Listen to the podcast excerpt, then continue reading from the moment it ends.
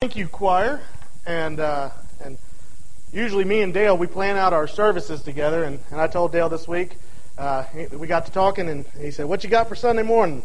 I said, "I ain't got the slightest clue." but that that was it. That's what we have for Sunday morning. And so God used uh, just you know His Holy Spirit and His inspiration. So thank you, choir.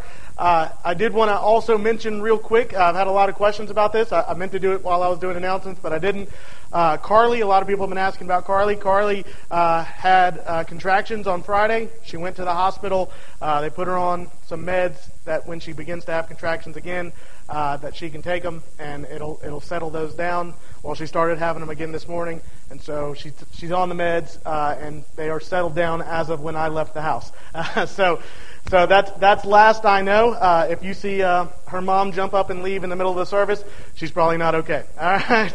Uh, but anyways, uh, that that's just where that is. But uh, I just wanted to give everybody an update. A lot of people were asking. But uh, let's let's go to the Lord in prayer. Lord, we love you.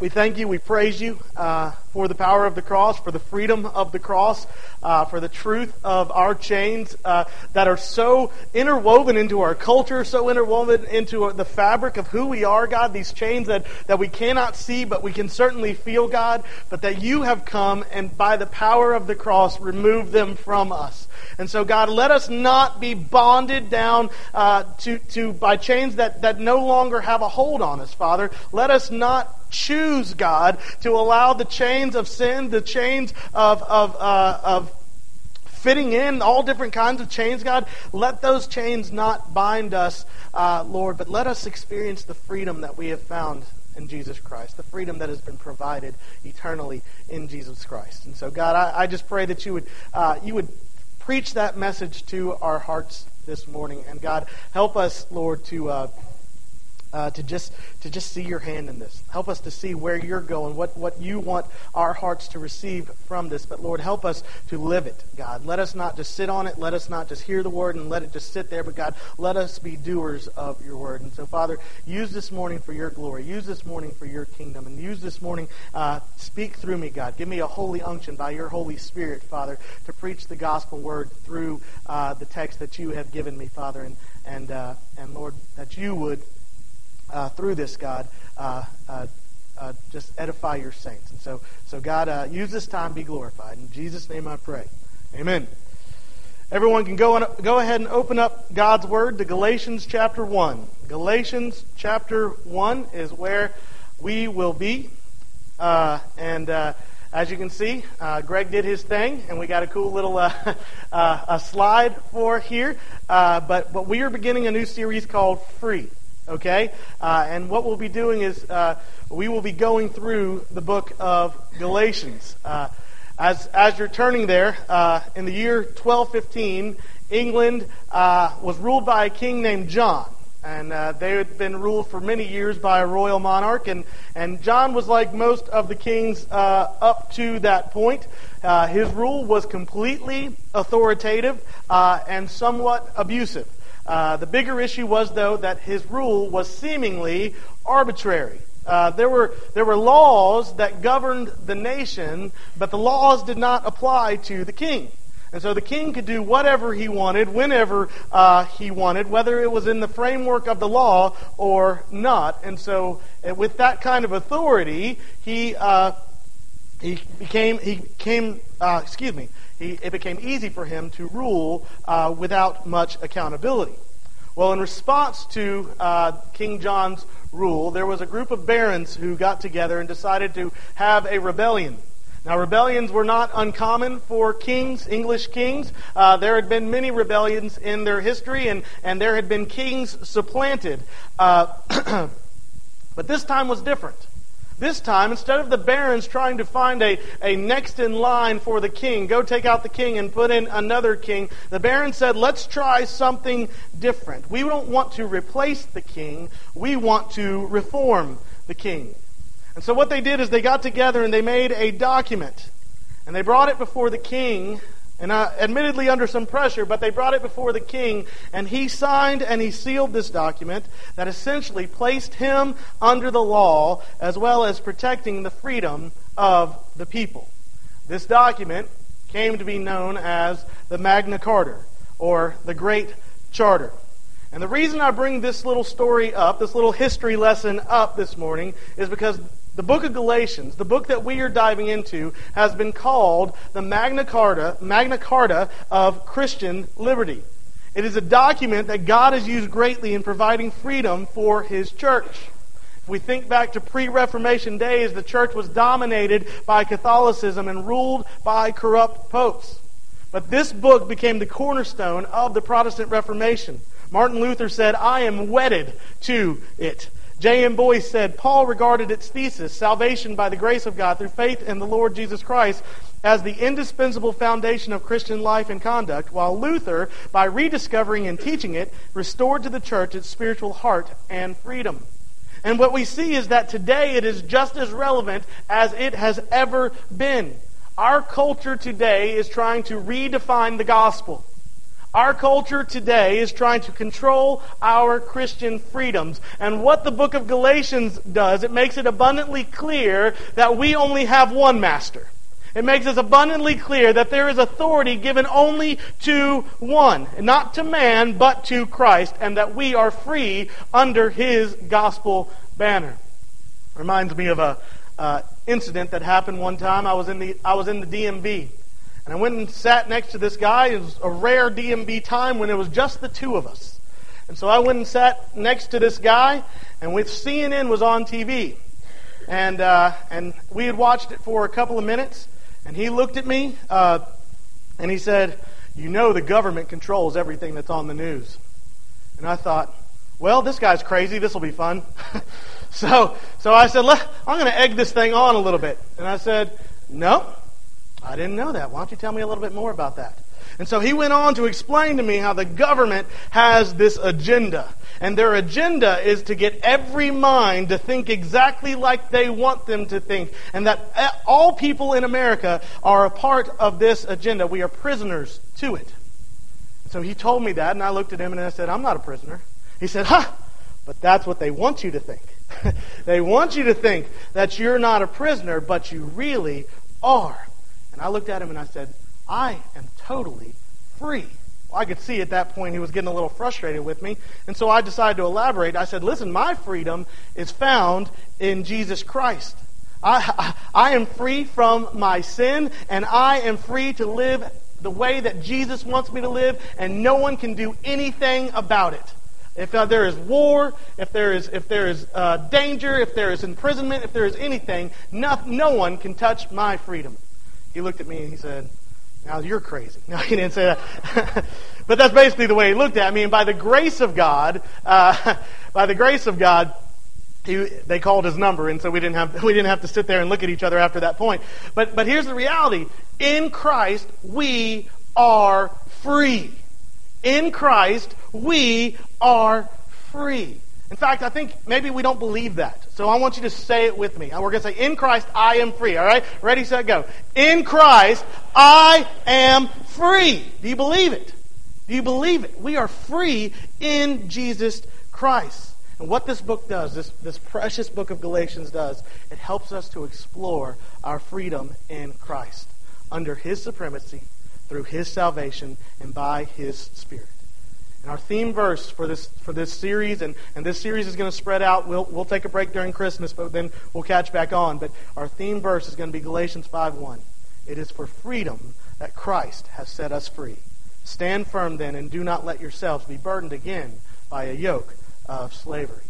And so let's dig in. This is, this is kind of intro week one kind of stuff. So, so let's dig in, take an overview picture of the book of Galatians. And in order to do that, we need a little bit of a background, okay? And so we're starting with this background. And this is basically where the background to Galatians starts, is that the gospel starts first being spread after the ascension of Jesus Christ, uh, and and the, uh, the Holy Spirit coming at Pentecost, right? And so Jesus says, You will be my witnesses in Jerusalem, Judea, Samaria, and to the uttermost parts of the earth, right? And so the, the gospel starts in Jerusalem. It starts from this Pentecost uh, meeting, and, and, and uh, the gospel begins to spread throughout Jerusalem. Well, what does that mean? That means that the believers, the new believers in Jesus Christ, are Jews. And that the new Jewish believers are sharing the gospel with Jews, okay? And so we have some Jew on Jew love going on here, and, and this is a good thing, but something happens after a little while. The gospel continues to grow. Jerusalem cannot contain the gospel of Jesus Christ. And so what happens is as the church continues to grow, it starts to spill out of Jerusalem and it starts to spill into other communities that are filled with Gentiles, right? We, are, we, we have passed our boundaries of just Jews and we have gone to Gentiles. Well, when, it, when the gospel begins to go to the Gentiles, something happens. When the gospel begins to go to the Gentiles, a question becomes uh, very paramount. And that question is this do we have to obey the law of Moses? Do we have to obey the law of Moses? Because as Jews, as Jews sharing the gospel with Jews, they were already obeying the law of Moses. So receiving the gospel, they received grace, but they but they still continued to practice law. Okay? And so what happens is they get among the Gentiles. The Gentiles can care less about the law of Moses, and they get out among the Gentiles and and and they start saying, well, if it's by grace and it's through faith, then I'm good. I don't need to practice your law. And then the Jewish believers say, well, wait a second. This is changing things. This is, this is changing the way that we've always done things. This is changing how we have acted. This is changing how we have uh, believed. And so all of a sudden, false teachers start rising up in the church. And these false teachers start teaching that Jesus is only a component of salvation. That, that the reality is that you must have salvation through, or you must have faith in Jesus Christ, but you also must obey the law as given through Moses. Because after all, didn't Jesus obey the law? After all, didn't the disciples obey the law? And Part of, the, part of the problem here is that when we get to the book of Galatians, Paul has gone into the province of Galatia. He has shared the gospel. He has, there, there is a small community of churches that has, has built up. These false teachers have come into this small community, and they know the gospel that Paul has presented.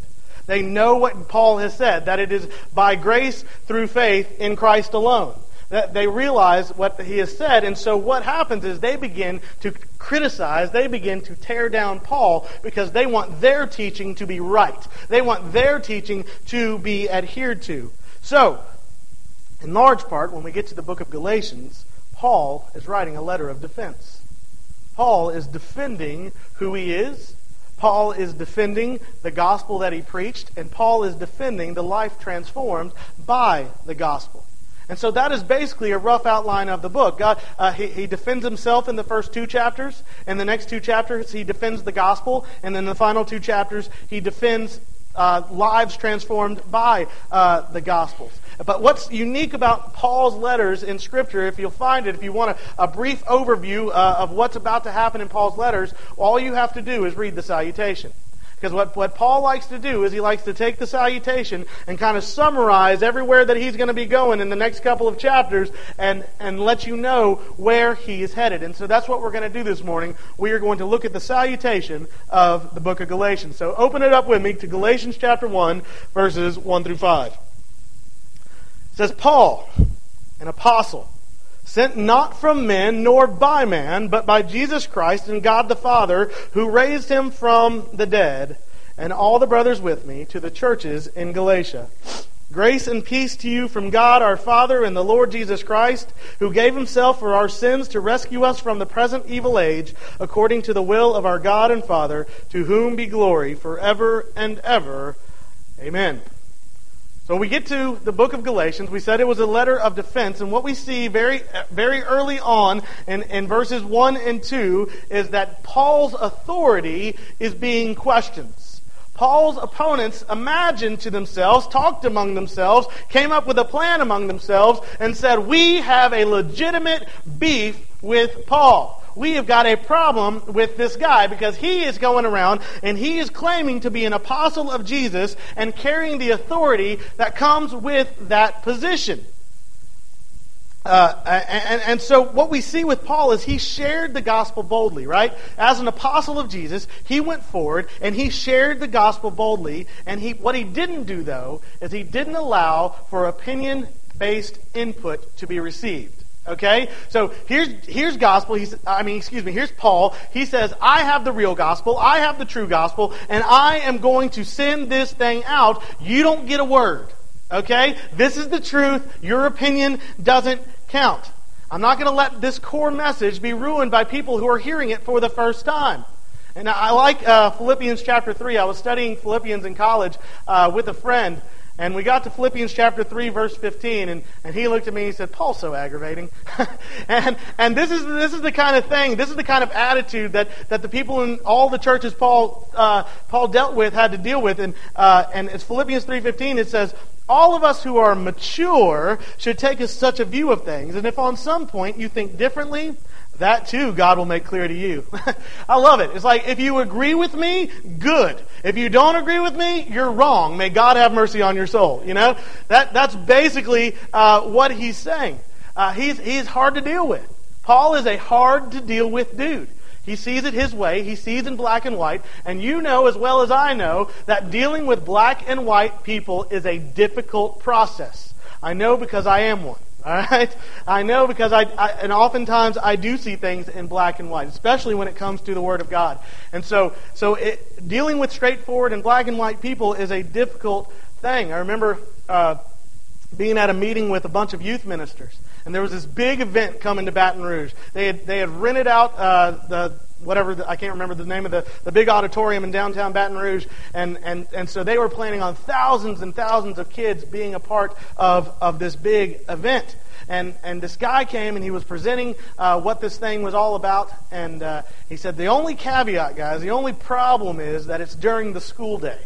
So we're going to have this big event, but it's during the school day. We said, well, that's not a little problem. you know, that's a big problem. And he said, no, it's not. And here's why. And so he pulls out this letter. And it's some law that he has printed out uh, that, that he showed us. He said, You take these to the principal, you pound it on their desk, and you say, The law says you must let the students go. I said, All right. then he said, And by the way, I'm going to be the one sharing the gospel at this event, and I think we'd all agree that out of all of us here, I'm probably the best one at doing it. And so I think at that point our pride got a little bit hurt. I don't know exactly, but basically I think this was the question that was going through our mind. Who in the world do you think you are? We've never met you before in our lives, and you want us to go into the schools and wreck the relationships that we have spent years building with these principals and vice principals, and then you're going to say, and by the way, I share Jesus like I am Jesus. You know, we, we don't not going to have any part of this. We're like, who are you? What, what is going on here? We've never heard of you, and we've never heard you share the gospel, and as far as we know, you're not even a Christian. This means nothing to us. And this is basically what Paul's opponents are telling him as well. What, who does this guy think that he is? Who does this guy think that he is that he claims to be an apostle? What, what basis does he have to say that he is an apostle of Jesus Christ? See, apostle literally means a sent out one, okay? That's what an apostle is. It is sent out one, and there were two major prerequisites for being an apostle. You had to be an eyewitness of Christ's ministry, and you had to be chosen by Jesus for that position. All right? And so basically, this was the argument. All right? Uh, because both of these things had to go together, that this was their argument that Paul was not an eyewitness to Jesus' ministry. Paul was not an eyewitness to the ministry. There's, there's no history of Paul having a direct uh, relationship, a direct account from Jesus Christ. And so, how does Paul respond to that? That's where we get verse 1. Paul, an apostle, sent not from men nor by man, but by Jesus Christ and God the Father who raised him from the dead. Here's basically what Paul said I'm not worried about your rules. He said, I'm not worried about your, your definition of what an apostle is. Okay? I am not worried about your rules because Jesus spoke to me. We can think back. What's, what, what's happening on this Damascus Road experience where Jesus speaks to Paul? If you want to turn there, it's Acts chapter 9. It's, it's Paul's Damascus Road experience. And basically, I'll read it to you. Acts 9, verses 3 through 6. It says, As Paul, or as Saul neared Damascus on his journey, suddenly a light from heaven flashed around him. He fell to the ground and heard a voice say to him, Saul, Saul, why do you persecute me? Who are you, Lord? Saul asked. I am Jesus, whom you are persecuting, he replied. Now get up and go into the city, and you will be told what you must do. So there is a, a direct encounter with Jesus Christ, right? And then he says, I'm going to send you into the city, and there you will find out what you are supposed to do. So what is the call on his life? If you skip down to verse 15 in Acts chapter 9, Jesus says, This man is my chosen instrument to carry my name before the Gentiles and their kings and before the people of Israel. So here's what Paul is saying in essence My apostleship is not based on your opinion of me. Okay? My authority is directly from the lips of God. Listen, church, the same is true for you. The same is true for you. The one consistent thing about the opinion of man is that man's opinion is going to be inconsistent. Okay? That's the one thing that we know for sure is going to happen. If we take a poll of any question on any topic in this room, we will get a hundred different opinions. Okay? We just know that, that our opinions are going to be different. And so our goal is not to gain the approval of man. Right? We'll talk about that more next week when we actually dig into the verse we're about to read. But our goal is not to gain the approval of man. Verse 10 says, Am I now trying to win the approval of men or of God? Or am I trying to please men? If I were still trying to please men, I would not be a servant of Christ. Listen, our consistency, our authority, our strength is all found in the Word of God. It is by the Word of God. And if God says it, it sticks. I love how Jesus kind of paraphrases that, or I paraphrase him, I suppose. But Mark thirteen thirty one says, "Heaven and earth will pass away, but my words will never pass away." And so, immediately, Paul addresses the question about his authority. But then he moves on a little bit, and he deals with a question about authenticity and the authenticity of his message. Now, the second charge is directly linked to the first charge. If Paul came and he was not a true apostle of Christ, then the message he preached was not necessarily the true gospel of Christ either. In fact, what, what, what's been known, or the name that's been given to what the Galatian churches were doing here, has just been called Galatianism. And this is the definition. It's, it's the idea that since we are saved through faith and perfected by keeping the law, salvation is faith plus works. Okay? That's the idea. That's Galatianism. That salvation is faith plus works. But this is the opposite of Scripture, isn't it? This is the opposite of what we learn in Scripture. The law was given so that we could see that we cannot keep it. Paul teaches us this. The law was given to us for us to recognize that we cannot keep the law. And James says if we stumble at just one point, we are guilty of breaking the whole thing. And so if, if you have ever lied in this room, okay, you are no more clean before God than a murderer. Right? That's what the law, that, that, that's, what's te- that's what this word is teaching us. If you have ever used foul language in this room, then you are just as unclean before God as a pedophile. That is what this word is teaching us. All our works do is bring us condemnation. That's all our works do, is it brings us condemnation. So if the gospel is faith plus works, please, by the grace of God, let it be 51% faith because, because my works are going to send me to hell. That's where my works are going to send me. And that's where your works are going to send you, unless this faith is greater than my works. And that's just what the Scriptures teach. The Scriptures teach that through faith we lose condemnation. Through faith we are set clean before God. Romans 8 1, therefore there is now no condemnation for those who are in Christ Jesus. It has nothing to do with my works for Him, but everything to do with what He has done for me.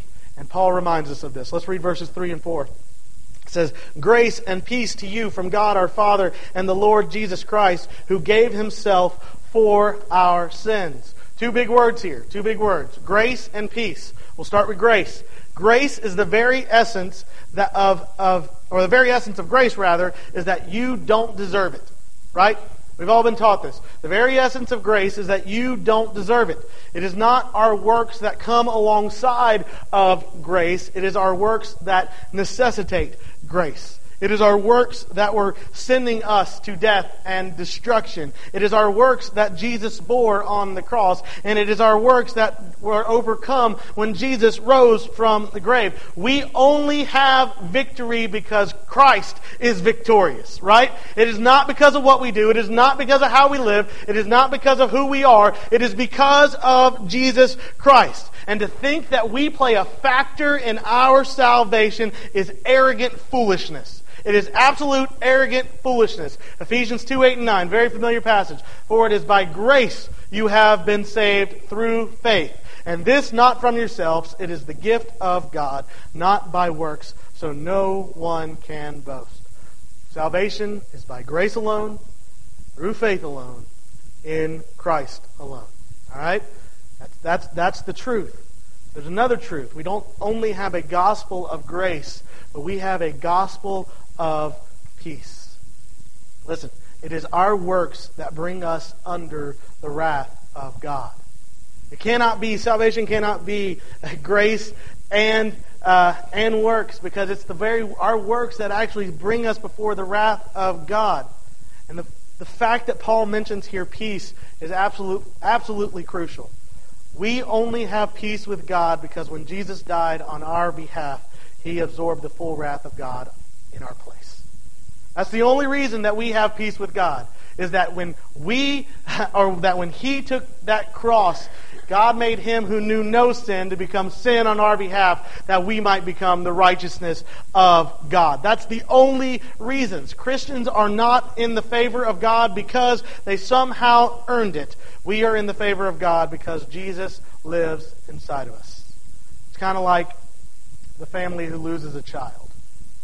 When a family loses a child, oftentimes a symptom or, or oftentimes uh, one of the uh, results of that is, is that they will still invite the friends of that child to come over.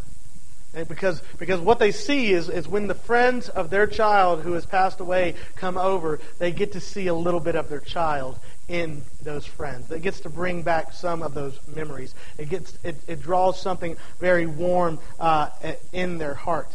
And that's kind of how it is with Christ, except that he is alive. Scripture teaches us that we clothe ourselves with Christ in Romans chapter 13. And so when the Father sees us, he has the enjoyment and he has the relationship that he has with his Son. So Paul says this is absolutely crazy. This is absolutely crazy that you would try to put works, you would try to put what we do alongside of the grace of Jesus Christ. Nothing in all the world can compare with what has been done for us. And so we have this question of authority, then we have this question of authenticity, and finally, in verses, in chapters uh, five and six, we have a question of authorization. The final complaint against Paul was that the gospel message was leading to loose living. the gospel message was, you know, uh, as one uh, as one uh, minister said to me one time, who did not believe in once saved, always saved, he, he told me, he said, uh, uh, you get saved, and then for you Baptists, it's party hardy, woo! You know? And, and that's kind of this idea here, is that the, the gospel that, that Paul is preaching is leading to a loose kind of living. Because in their mind, stressing the law meant stressing morality. And don't tell me that that is not an issue that we deal with here in the Southern Baptist Church. Stressing, stressing the law meant stressing morality. And therefore, if you take the, the converse of that, that stressing freedom from the law meant stressing freedom from morality, thus authorizing them to sin. What does Paul say here? Verses, the second part of verse 4 and then 5. It says uh, that Jesus died for our sins to rescue us from the present evil age, according to the will of our God and Father, to whom be glory forever and ever. Amen. So what we have here is this, this very reassuring word from God's word that we have been rescued.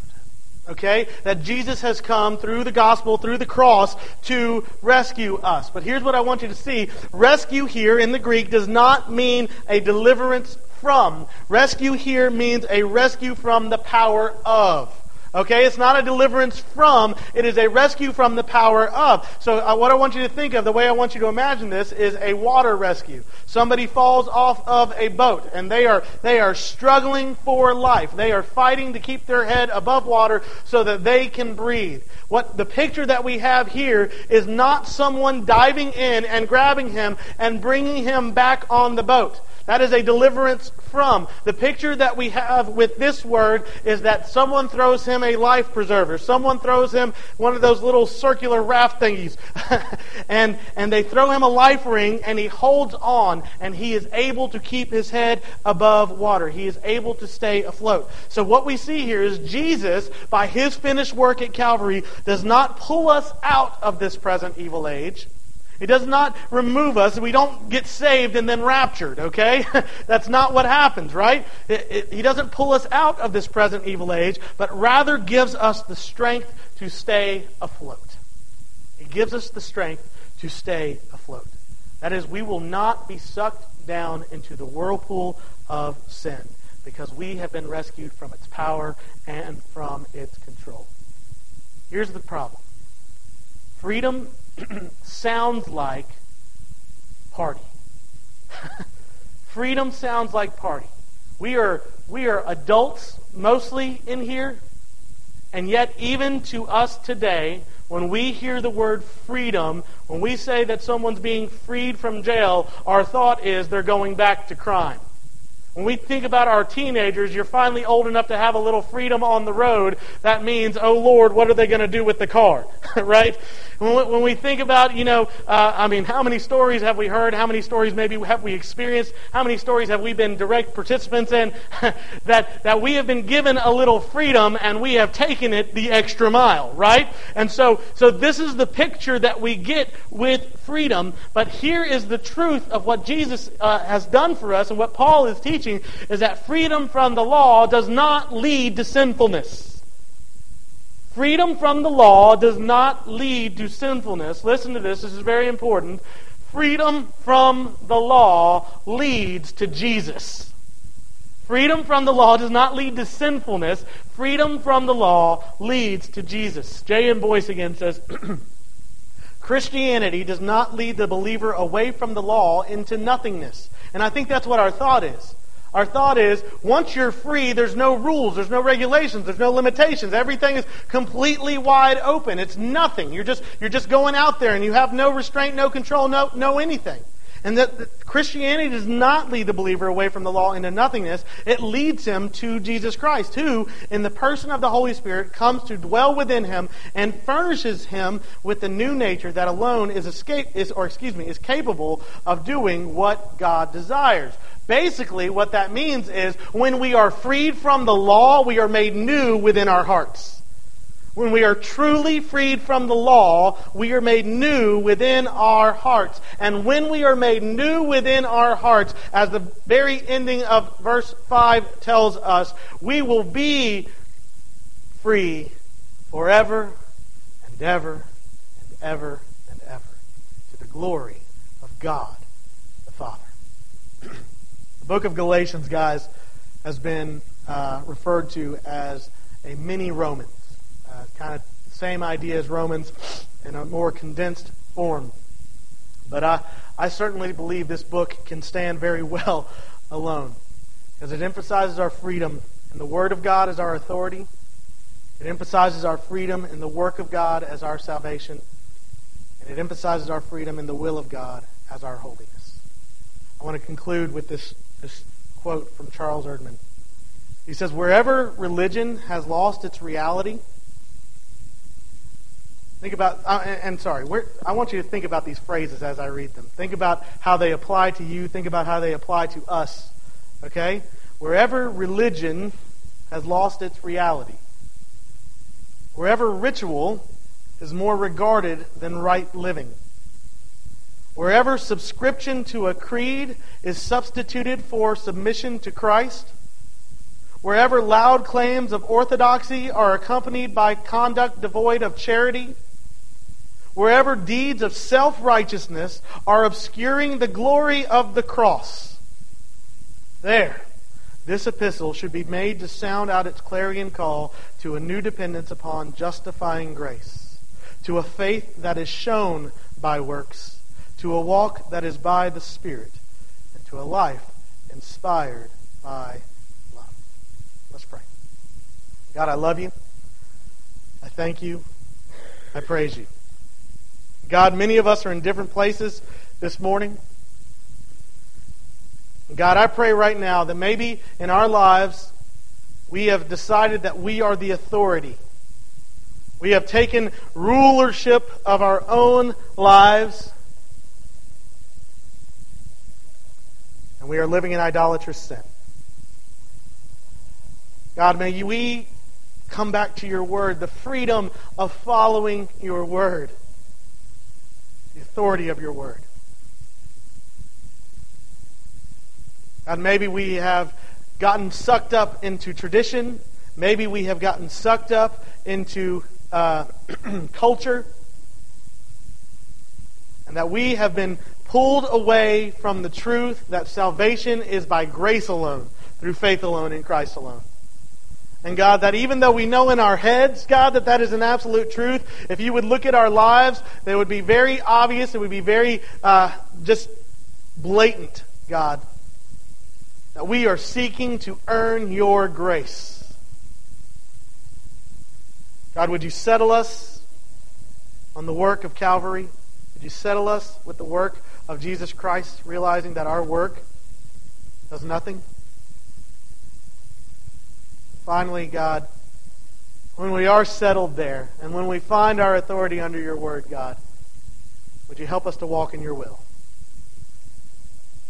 Help us to do what you would have us to do, not because we're earning anything, but God, because we love you. We are loved by you. And you are more important to us than anything in the world. God, I pray for a powerful time, Lord. I pray for over the next several weeks as we dig into uh, this this profound book, as we uh, as we look into uh, the truth of of your heart for us, God. Lord, I pray that you would suck us in. God, that you would help us. You would, you would grow us. You would train us, Lord, to be the disciples, to be the apostles, to be the men and women of God that you have created us to be. Let us flow, follow your Spirit. Let us be filled with your Spirit and changed daily by the gospel message from the inside out. Lord, I love you. Use this time. In Jesus' name I pray. Amen.